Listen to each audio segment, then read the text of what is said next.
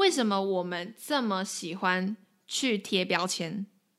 你有没有想过，为什么我们会常常很渴望？就是看到一个杀人凶手，就要帮他贴说啊，他就是因为家里失和，家庭失和，然后他就是看起来就好像一脸会杀人的样子。你看他那个凶神恶煞，面相不好。我们就是因为太过恐惧，我们太想要能够辨认出他们，所以我们觉得贴标签是很好辨认出、区分出他们的方法，但实际上根本做不到。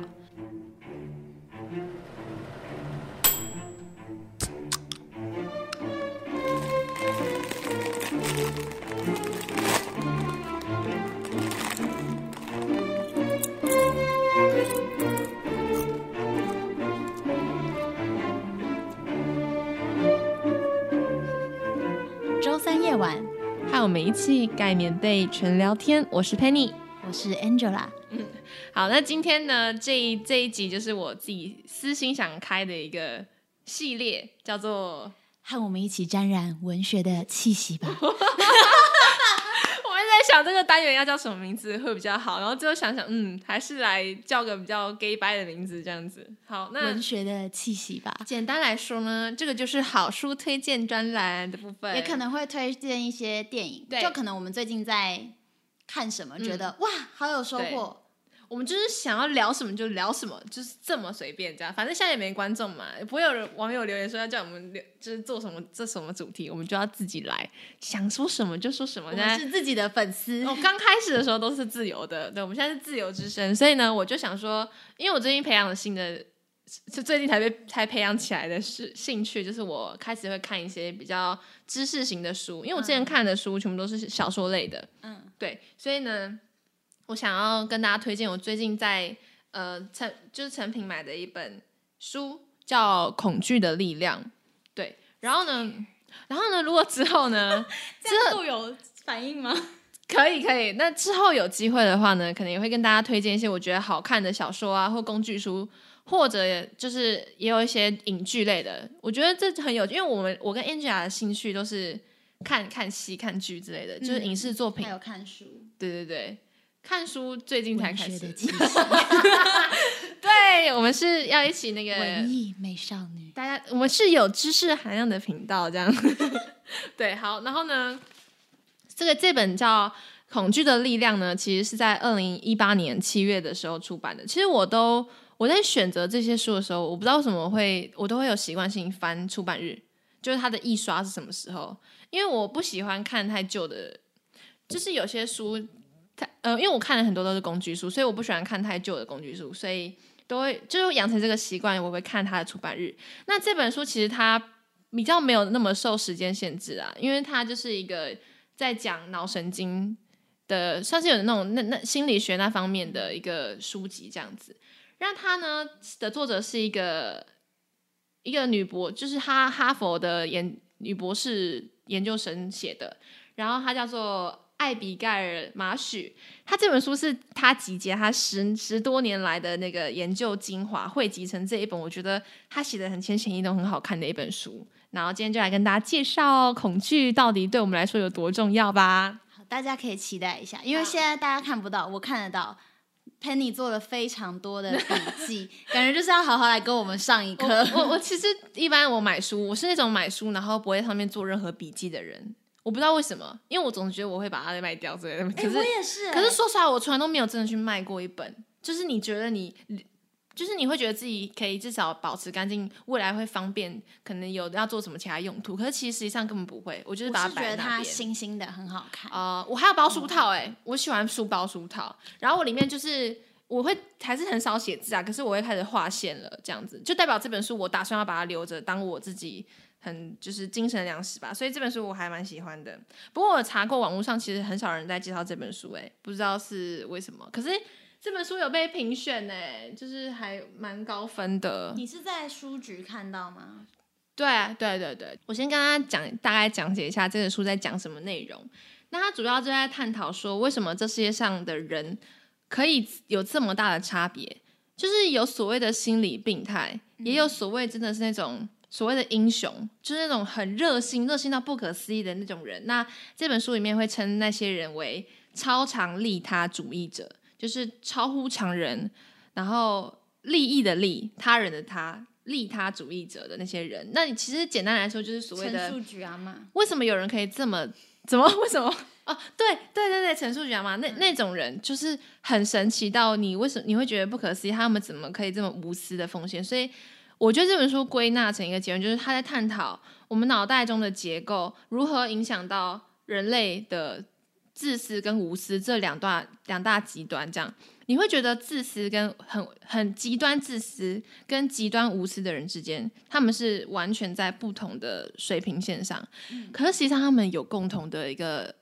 成因就他们是有一个东西在共同影响他的，就这这个事情就是很有趣的地方，他在找出他们两个的共同点跟他们的差异性这样子。好，那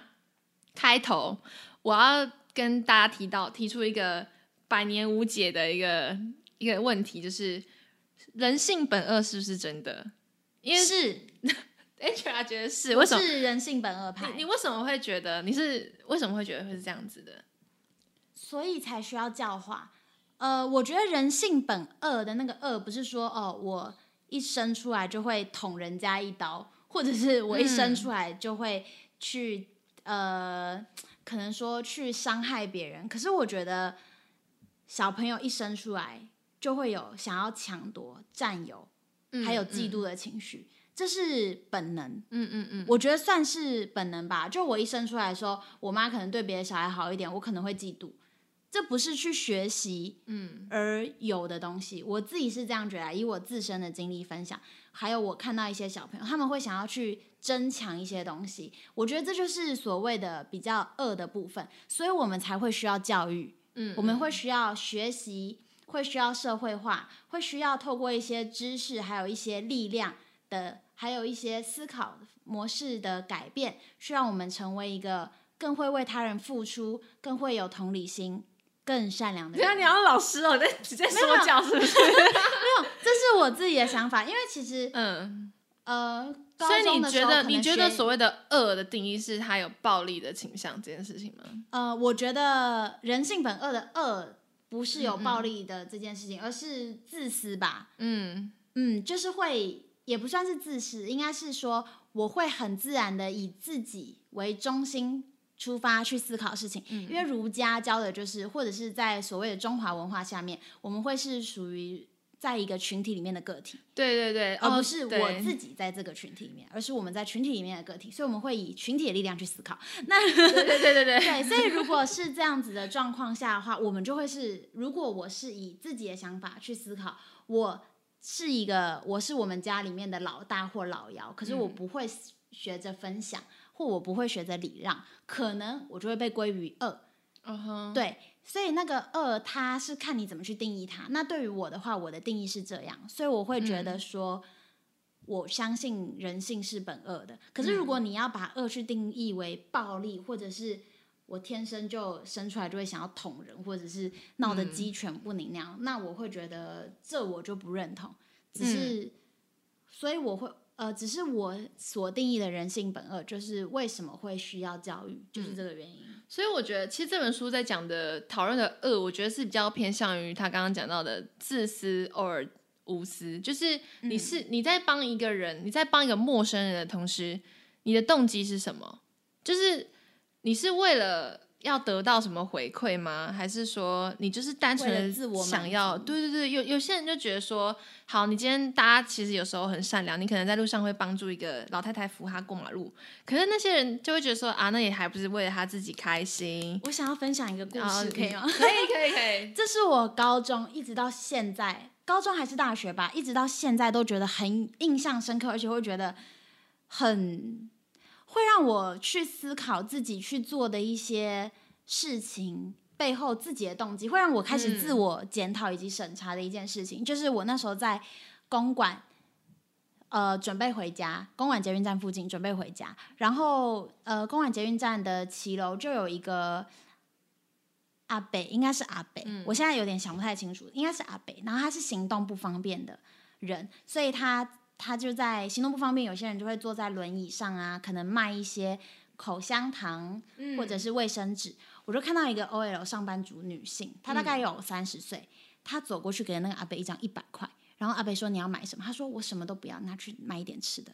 然后那阿伯就说不可以，我不可以这样子拿你的钱，你一定要拿走。然后那女生就说没有没有，不用不用，然后她就直接跑走。然后那阿伯就很想要追他，把钱还给他，可是因为他移动不方便，所以他拿的那一百块钱，他其实我有看到他的表情，其实是很让人家难过跟心疼的，因为我觉得，所以我很气那个 OL，我会觉得。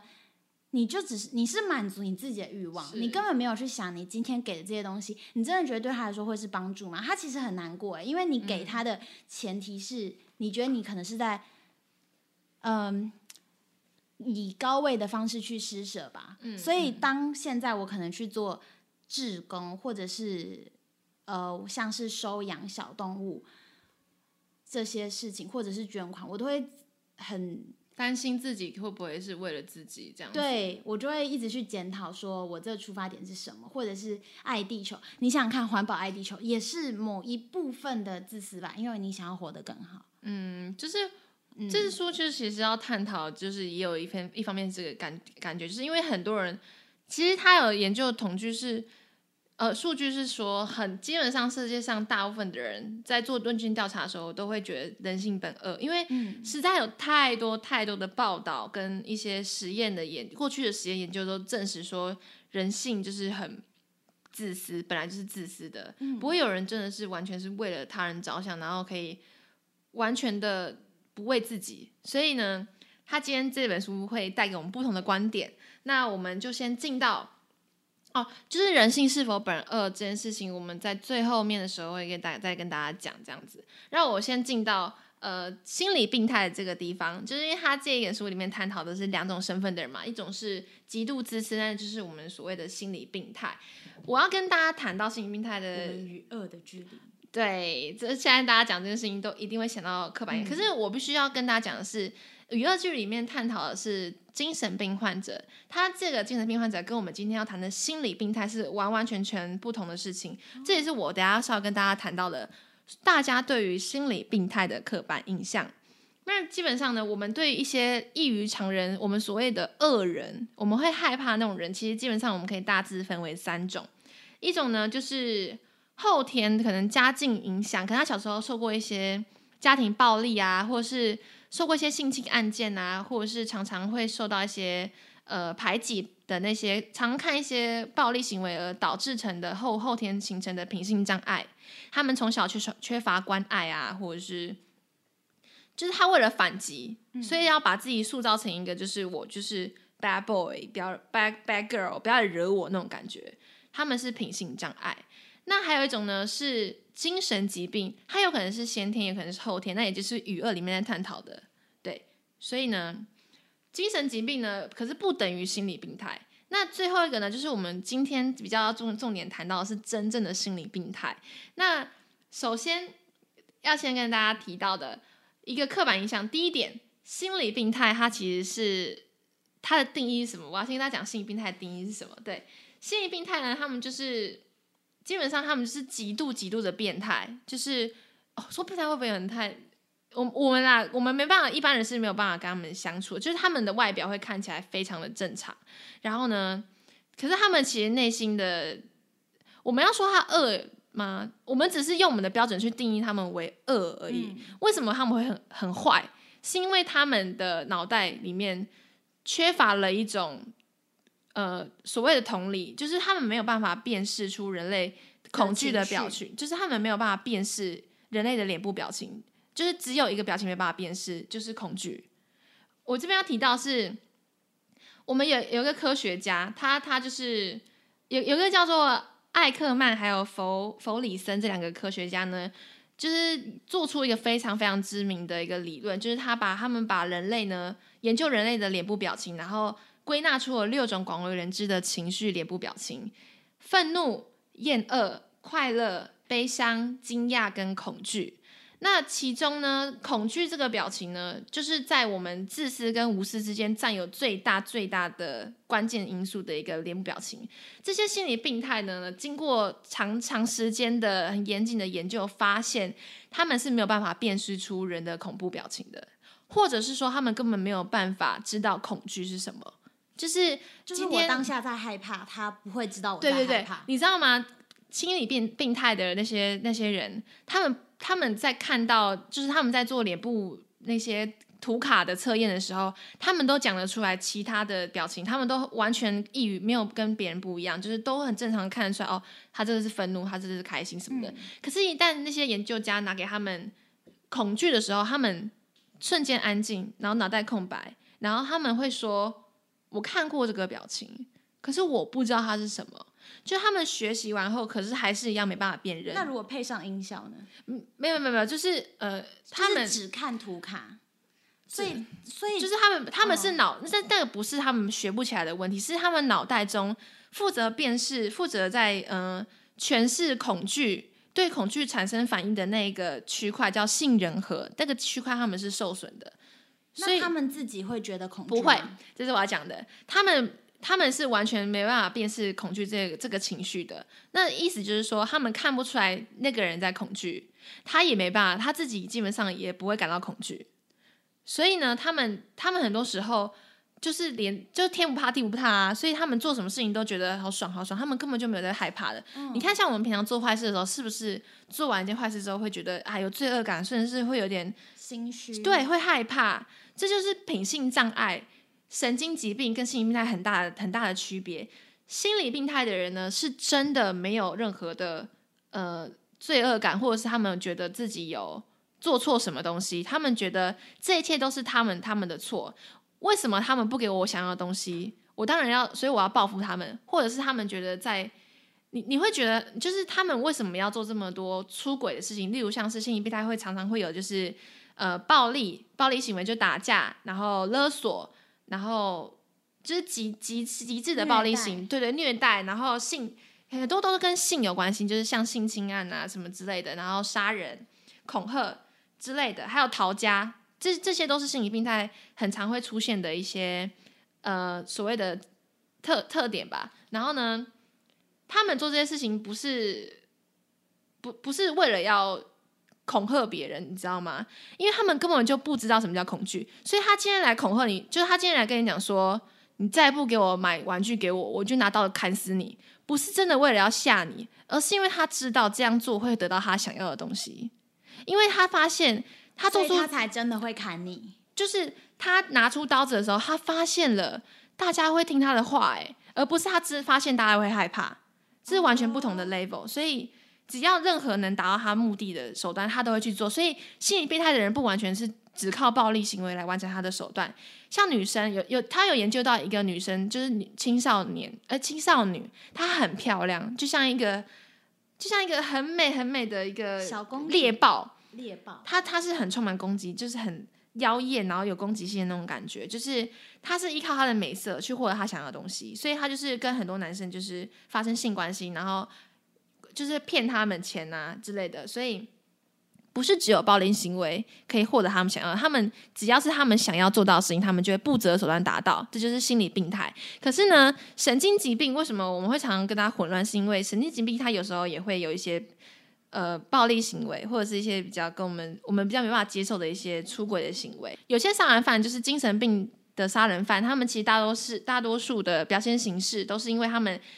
被那些幻觉跟幻想控制，他们大部分不是因为他们真的很暴力，而是因为他们看到的东西让他们必须做出反应，所以他们做的事情是有破坏性和毁灭性的。他们不是为了想要，为了要暴力，他不是喜欢暴力而暴力，嗯、为了要达到他们目的而这样做，而是因为他们被他们眼前的那些幻觉所所欺骗。就是可能他今天没有想要揍你一拳，可是他可能会感觉上你要揍他，对他可能会以为你要攻击他，所以他先发制人，对这样子的状态。大应该很有大部分应该是这样子的，可是一定还是会有例外。可是我们现在讲的是大部分，让最大最大的可以感觉上他们的差异，其实在于说精神病跟品性障碍的那些人在做这些事情之后，都会心情觉得不好。他们其实做完这件事情，可能会觉得。好累，或者他们闷啊，或者是会怎样，就是会有这种反应。可是心理病态的人是无感觉，他们只会可能是会觉得满足，或者是无感觉。哦，他们只是觉得完成了，或者是达到自己的目的，对对是不会因为这件事情造成别人的情绪上面的改变，或者是身体上面伤害而感觉到。对，他自己不会觉得，他自己完全不会觉得说啊，我刚刚做的这件事情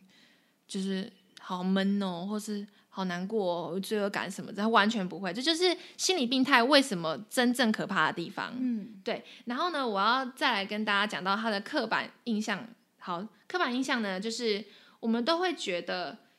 心理病态的那些小孩子们一定都是家庭教育失败，因为媒体塑造的形象就是这样。我跟你讲，不要说。大部分就我自己一开始都会，我到现在可能有时候看到那些，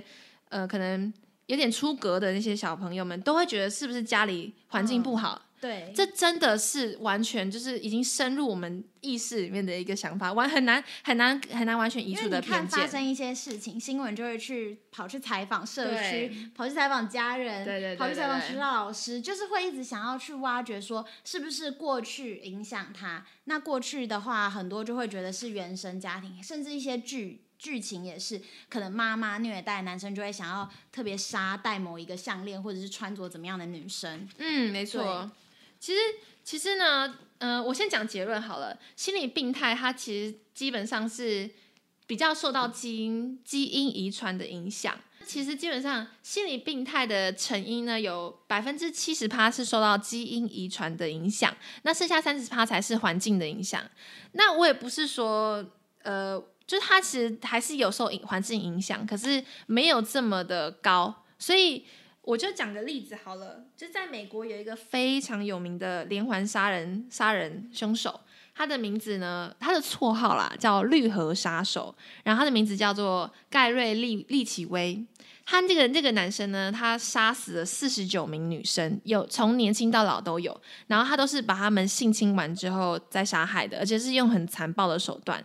然后心理病态在呃很多案件里面，其实都会发现他们很多时候他们的暴力行为是跟性嗯有关，因为他们可能原原本人类的本能的欲望就是性嘛，那他们就遵从他们的欲望，可能就是很多时候在做暴力行为的时候是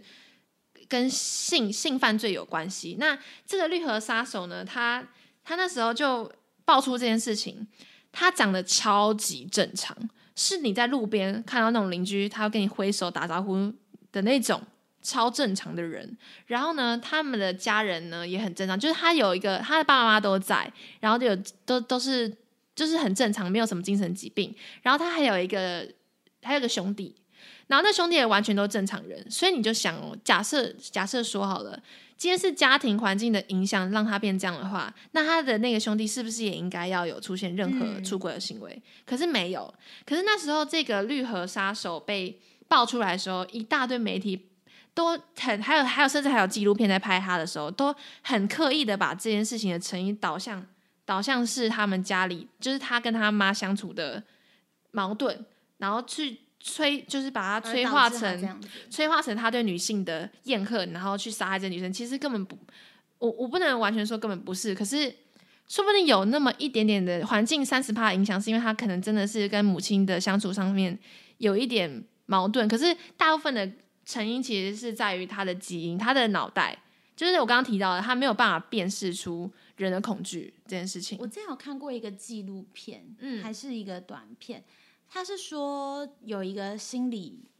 有一个心理医生，他就是专门在研究这些因为基因遗传，可能你说杏仁核受损而成为心理变态的一些患者。然后他去对照自己的那个脑部断层扫描嘛，嗯嗯嗯，他发现他自己也是，嗯嗯，可是他却没有变成那样，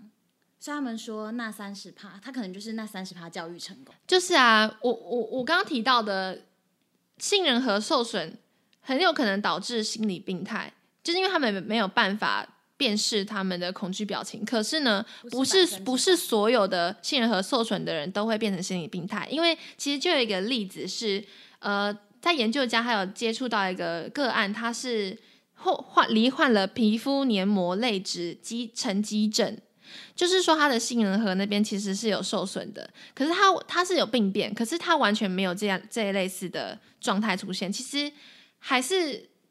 心理病态的成因并不是单一的原因影响，它是集结各种原因，就是你的高度基因的遗传啊，或者是你的环境影响，要很多很多各种原因加起来，你才可能会真的变成一个心理病态。在统计上面来讲，真正的高度心理病态，在总人口上面只占百分之一到百分之二，所以我们很多人会觉得，就开玩笑说你是不是病变态啊？你是不是心心理变态之类的？其实那都只是我们的，只是他可能只是只有达到品性障碍的那个那个标准。其实他们的统计是有那个有一个测量表的，一个依据，对，有评量表。对，那那个评量表其实目前。还是有它的争议在，因为你看哦，评量表他说你填那个表格，你只要超过四十分以上，你就是真。假如说他说你超过四十四啊，他评总分四十分，假设你超过三十分，代表你有心理病态好了。那你假设你是二十九跟三十一，根本就只差两分，可是他完全把你分可不同的人，所以。他还是他的问题在，而且有些人做那个测量表其实是上上上上下下的，你这次做可能是二十九分，下次做可能就三十一分，所以其实要定一个心理病态的人，还要很多很多的条件啦，这样子对。然后呢，回到刚刚那个绿河杀手，他有说过。他在采访的时候，他有说过，他没办法，他完全，他小时候就很常会做出一些暴力行为，就例如他会莫名其妙会拿石头去砸碎一排的窗，用 BB 枪 BB 枪扫射鸟啊，或者是把小猫放进冰柜里面把它活活闷死。他说呢，他根本不知道他为什么要这样做，可是他就像是做其他正常的那种他常做的坏事，他就是做了，就是就是做了，他也不知道为什么他要这样做。然后呢，他说他长大，他当他快成年的时候呢。他说他没办法抑制他心里的那种体内那一股性冲动，所以呢，而且又加上他已经长大了嘛，所以他具有那种杀人的力量。之后呢，当这种杀人的冷酷跟喜悦混合着性的时候，他就会让他那种冲动会让他变成是永远没有办法满足的性虐待狂，就是这样。他是这样讲的，对。然后呢，这边要再帮大家再做一件就是刻板印象的那个另外一点。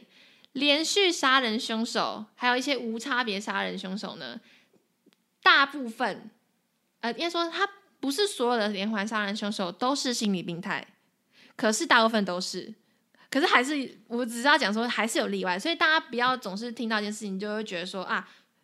就是一竿子打打翻所有船这样子。很虽然很多都是环连环杀人凶手是真的，可能他们心理病态，可是不是所有都是这样子的。对，好，然后第二点。刻板印象就是他们的外表真的看起来很善良，就是他们那种善良是，你知道他们心理病态可怕的点在哪吗？可怕的点除了他们本身真的是极度暴力，可是你知道极度暴力的人很多啊。我刚刚前面提到品性障碍、神经疾病的患，就是杀人杀人犯们也都会做出同样杀人的行为。为什么我们特别害怕心理病态？因为他们看不出来，就是他们是这样子的哦，他们的长相正常到正常到。你会觉得他们很友善，他们而且他们的有特色有有一个特点是，大部分的心理病态在接触陌生人的时候，会刻意散发出一种极度友善的那种气场，会让你想要亲近他，而且让你很快的喜欢上他，这很可怕，因为他们是有目的在做这件事情的，他们是故意的。然后呢，他们的那种他们的那种。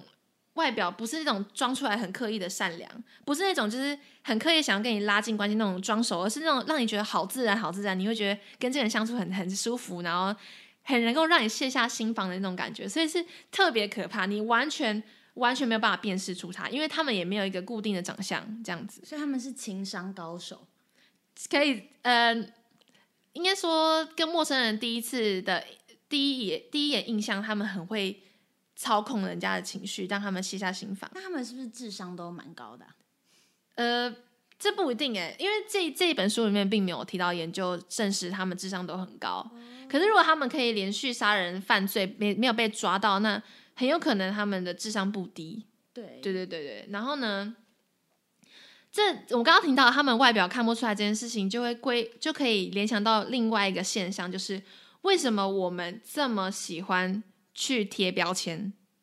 你有没有想过，为什么我们会常常很渴望，就是看到一个杀人凶手，就要帮他贴说啊，他就是因为家里失和，家庭失和，然后他就是看起来就好像一脸会杀人的样子。你看他那个凶神恶煞，面相不好。我们就是因为太过恐惧，我们太想要能够辨认出他们，所以我们觉得贴标签是很好辨认出、区分出他们的方法，但实际上根本做不到。所以我们常常会看到一些。呃，长得很凶神恶煞，然后家里环境又不好的人，我们就会觉得啊，他以后一定会去杀人。所以，我们我们觉得，因为我们人类会有贴标签，然后还有区分区分一些人的行为，是为了让我们方便可以做出判断。可是实际上，对于心理病态来讲，我们是完全没有办法做到这件事情的。所以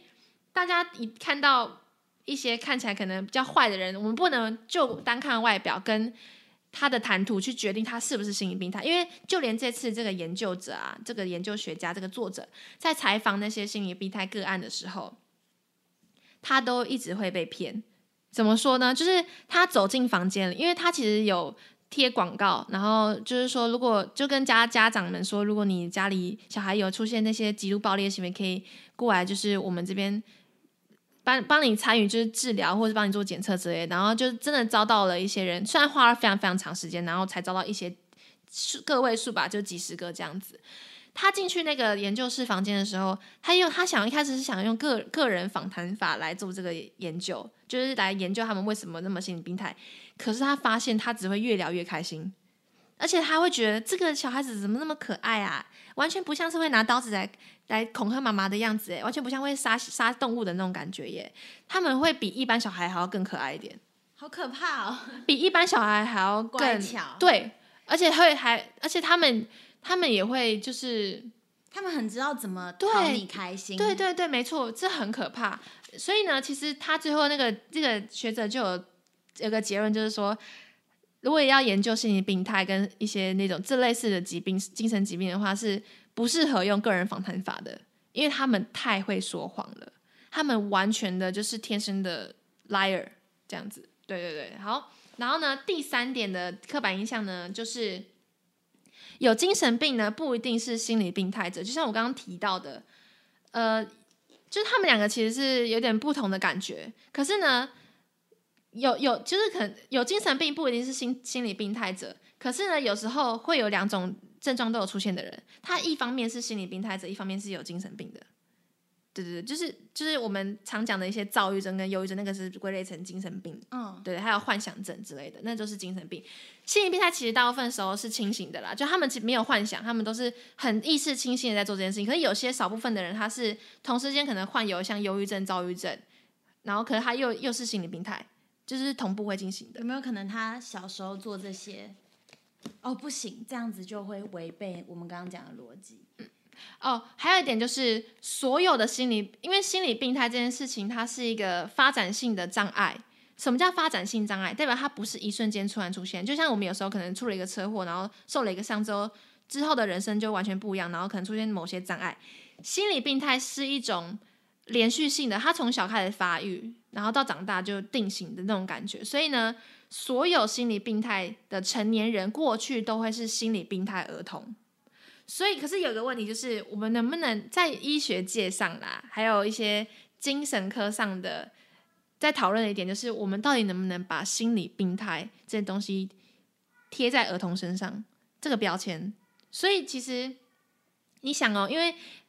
因为其实有百分之十五分之一的。儿童们他们在那个检测表里面是达到高分的，就是他们有品性障碍啦，就是有一些暴力行为。那有品性障碍的人，可能之后会发展成心理病态，可是也不一定，就是少数少数之中少数会变成真的心理病态。可是大部分的人可能就只只是后天的品性障碍而已。那那些那些过去儿童，因为在儿童阶段我们没办法判断他是不是心理病态，可是有些人就很很明显，他就是在那个检测表里面拿到高分啊。那我们能不能称他为心理病态儿童？你觉得能不能？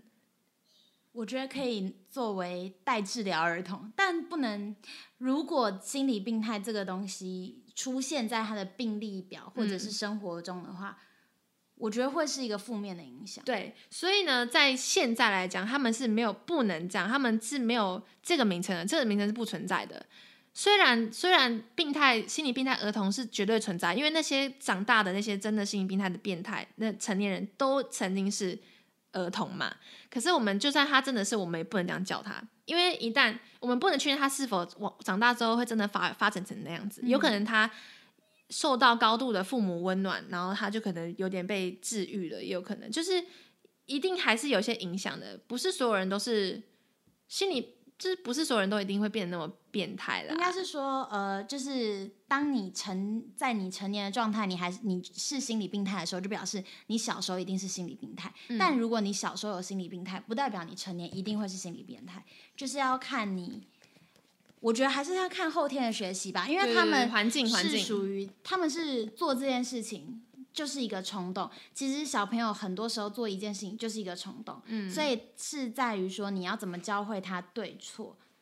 还有教会他也一样，你要给他问，就是就是你的环境怎么影响他。嗯、那接下来呢，就是要提到还有一点就是怎么样判断你，我们都说嘛，我们人都会有冲动，我都会犯错事，可是。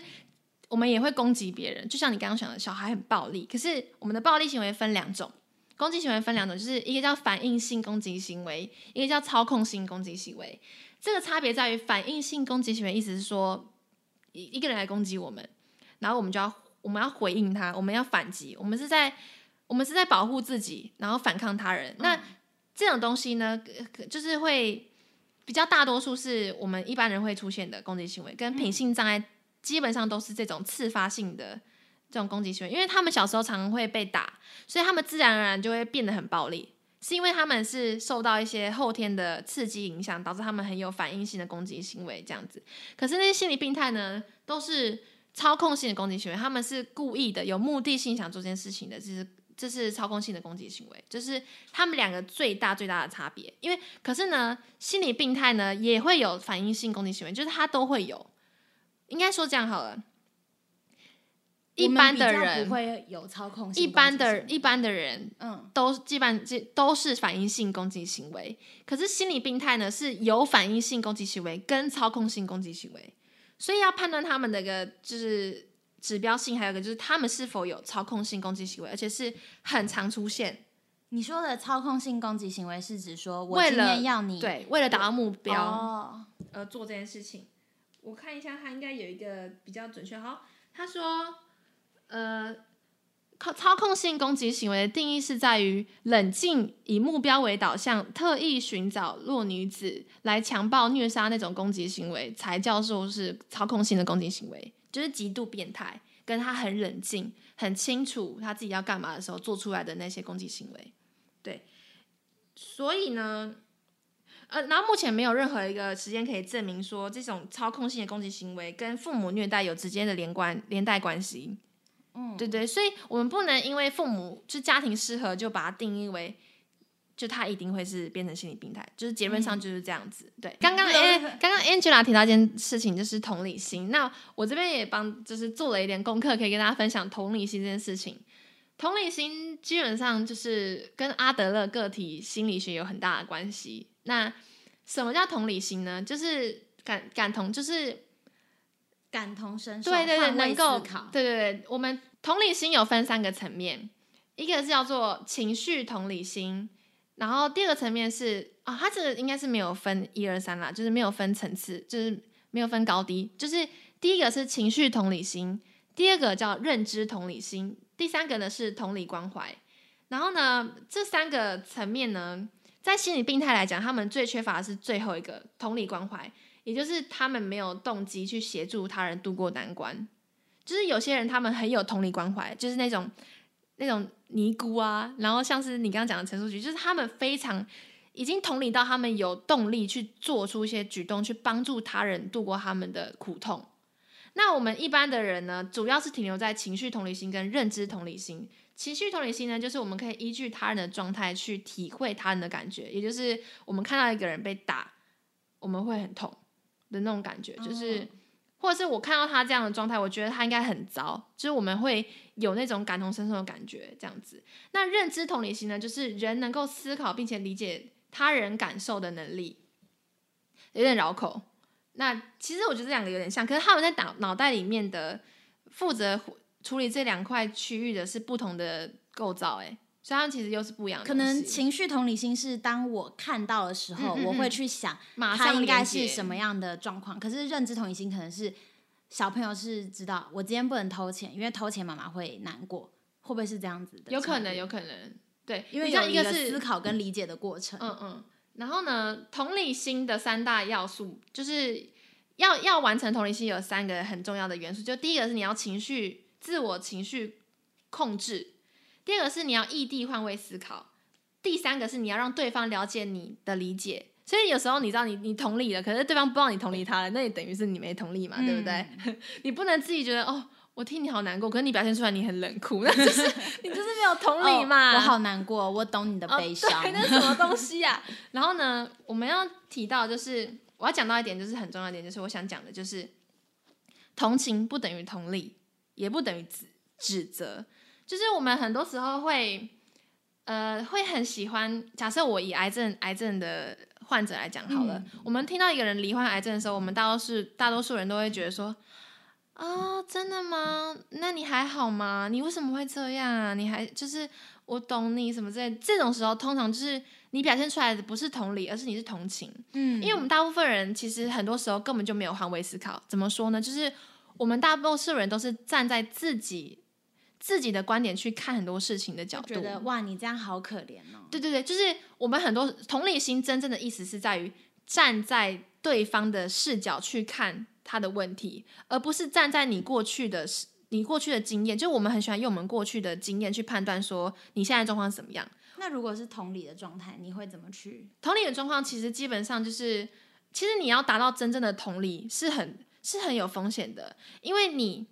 你没有办法。你如果要真的同理他，你必须跟他站在一样的角度，你必须跟他一样痛苦，你要去你要去理解他。所以你会，所所以这是为什么我们常常会说我们在跟。有忧郁症的患者相处的时候，其实自己需要懂得保护自己。你要跟自己保持，你要跟他有一点，还是要点距离，就是因为你真的同理他，你真的太想要保护他、安慰他的时候，你会把自己拉到跟他一样的地方，你这样才能就会变成是你，你虽然真的能够同理他，可你自己会变成跟他一样痛苦。所以，我们大部分人其实没有办法做到完全的同理心，可是我们可以做到的是。呃，就是稍微浅层一点的同理，就是我知道他很痛苦，然后我也没有打算站在我的角度去指责他，就是说啊，我懂你，那也没什么啊，对，至少你知道是不满足，对，你知道吗？只要你提到至少，那基本上你就是在同情他。就例如说，我跟你讲说啊，我我就是我离婚了，然后就说哦，至少你结过婚呢，就是这种，就是很多。我跟你讲，真的，就或者是说，会有人说。我觉得你一定很多人会讲到至少，就是例如说啊，我觉得我好丑，说不会啊，至少你长得很高啊，就是就是他会想要以他的观念去是安慰你，可是其实上他没有真的想要听到那些话，所以我们要提到一个，就是一些心理心理学家可能有提出到一个解解方，就也不算解方，就是他可以提供大家参考是说，其实大部分的那些受苦难的那些人，他跟你分享他的苦痛的时候。并不是真的要获得你的回应，他们需要的是连接感，他们需要的是你在旁边陪着他，而不是你讲的那些话。所以，其实有时候你听到一个可能一个人跟你讲说他想要，他活不下去了，你很多时候你真的不知道，你没办法同理他，你就不要多说，你不要装作你自己很懂的样子，你就跟他说，你可以跟他讲说，嗯，虽然我没有办法完全理解你的痛苦，可是我会在这边陪着你，如果你需要我的话，我会在这里。这这个才是对他来说可能更有帮助。哦。我之前国中的时候，我朋友就是国中可能会经历到某一段叛逆期，然后我朋友就是非常的忧郁，嗯、他是真的很想跳楼的那种状态。嗯、那国中就不懂嘛，就会一直想要跟他聊天啊。可是到最后变成我的角色就是让他抱着哭而已。嗯嗯嗯，这可能就是算是一种转变吧。嗯嗯然后到现在遇到一些比较忧郁或者是。可能情绪上面很低潮的一些朋友，或者是也不算是很熟的人，我可能会跟他说啊，你如果今天你想要跟我聊，我愿意听，但我可能听不懂。然后或者是买一些甜食什么的去给他，就会呃，当你很长，也不是很长，当你去体会到优越状态的时候。你会知道，当这个人跟你说，那你要多运动啊，或者是你就不要想那么多。嗯、可是你会知道那是很困难的。嗯嗯，对，就是我觉得你要，你不要装作你自己很懂，因为每个人的痛是不一样。就是想说，我经常说、嗯、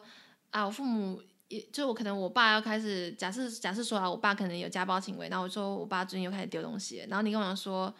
哦，我小时候爸爸也会打我，我知道那个感觉。可是那完全是不同层次的，就是不要说。就算你们两爸爸都很像，都会都会家暴好，可是每个人的感受力不同。嗯，你说你懂他，你真的懂吗？所以其实有时候这样子的回应会造成你们两个失去连接，你们会越拉越远。所以同情心会让两方的连接越拉越远，就是失去连接啦。然后同理心则是拉近连接，就是得到连接。你们两个是有陪伴像你上次我们录宠物那集 podcast，嗯，Penny 就有说他他们家是不动手的，不怎么动手。可是哥哥却因为小时候可能对很难得的体验，造成他很大的阴影。所以这个时候你跟他说，至少你没有每天被打，就会让你们之间越来越远。就就好像是我哥有跟我分享过，他就是他觉得爸爸妈妈小时候对他比较坏，可是我觉得我爸妈对我超好。我看到我爸妈长大后对他也超好，我就想说，至少我爸爸妈妈还是很用很用心爱我们啊之类。就我那时候可能就真的没有办法，没有同理他。我觉得很多时候我们都很容易会用自己的期待去套在别人身上，嗯，而且大多数这种期待是。会往乐观那个方面去走，我不知道为什么，反正就是我们总是觉得你要安慰一个病人，你会总是对他有一丝什么的期待，就是你会套给他的压力是，你现在就要开心起来，你要积极一点啊，你你要面对什么？可是有时候他不需要的是这些力量，可能是因为广告标语他他会愿意把这些心思跟你讲，他只是想要有一个连接感，他想要一个陪伴的感觉。然后呢，还有一点就是我们人。大概是在两岁的时候会有同理心的那个能能力，为什么呢？因为两岁的小孩子开始可以会玩一些假装吓人的游戏。为什么可以玩这个游戏？就是因为他们开始能够理解他人感受，因为小孩子开始能够明白说，诶，我这样吓他，他会害怕，所以他就可以去吓他了。就是因为他知道他做这件事情，就是他能够理解他对方会有什么情绪，他就可以刻意去玩这种游戏。所以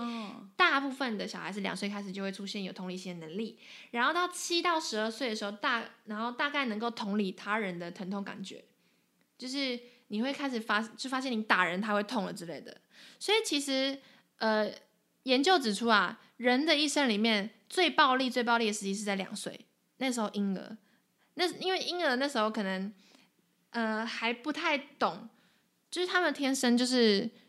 因为因为人会有那种想要攻击、想要去抓东西啊，或什么那种，那种是本本能。然后他们又不是很能理解，说他这样做会造成别人的痛苦，没有同理的能力的时候，他们就会极度暴力。对，因为你看到一两岁以下的小孩子还没那么大力气，两岁的时候就刚好就是在这个阶阶段，所以他们那个时候是最暴力的。然哦，可能会咬你。对对对对对，所以其实很多时候你在养两岁或者是两到三岁小孩子，你觉得他极度极度调皮的时候，有时候可能是所有的父母亲都会遇到这样子的困难点，都有可能。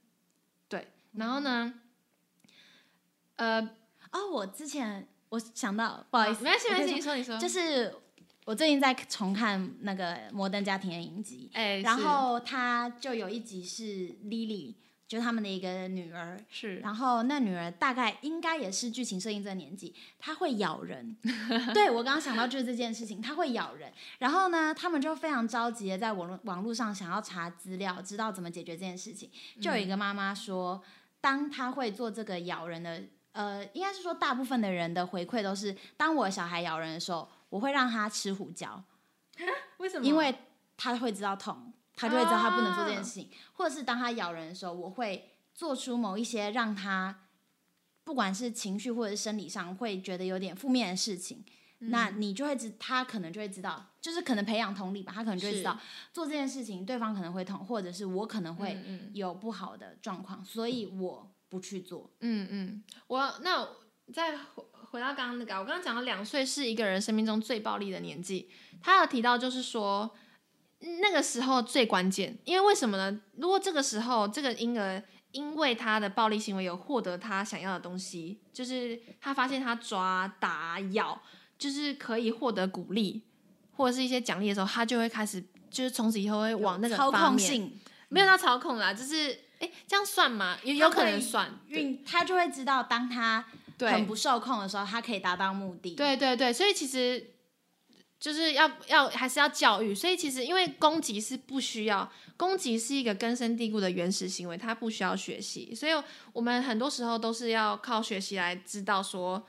呃，因为还有一关，还有一点就是因为大脑也发育完成了嘛，嗯，还有因为后天的学习，让我们可以知道怎么样跟其他人相处。还有一个回到这本书的核心，就是我们的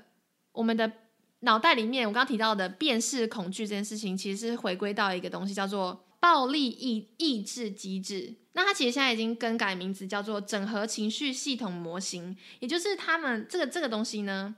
就是我刚刚提到的那个杏仁核辨识恐惧反应，会让你抑制你的暴力行为，因为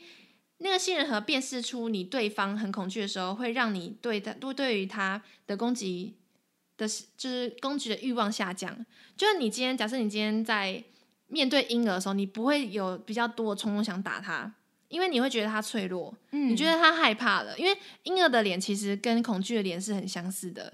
他们都是眉毛八字眉往下垂，然后嘴巴也是往下垂，然后眼睛大大，眼白很多。其实如果大家研究一下，会发现他们两个表情是很像。所以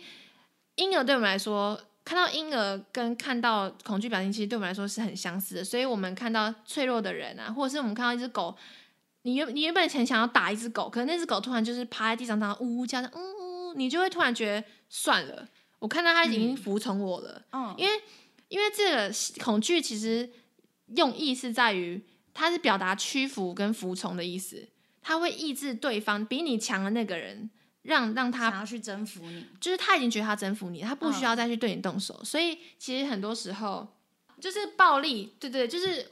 还有就是我刚刚提到的，就是长大后。除了我刚刚提到的，有些人是后天学习嘛，还有脑袋发育也比较完整了，所以，呃，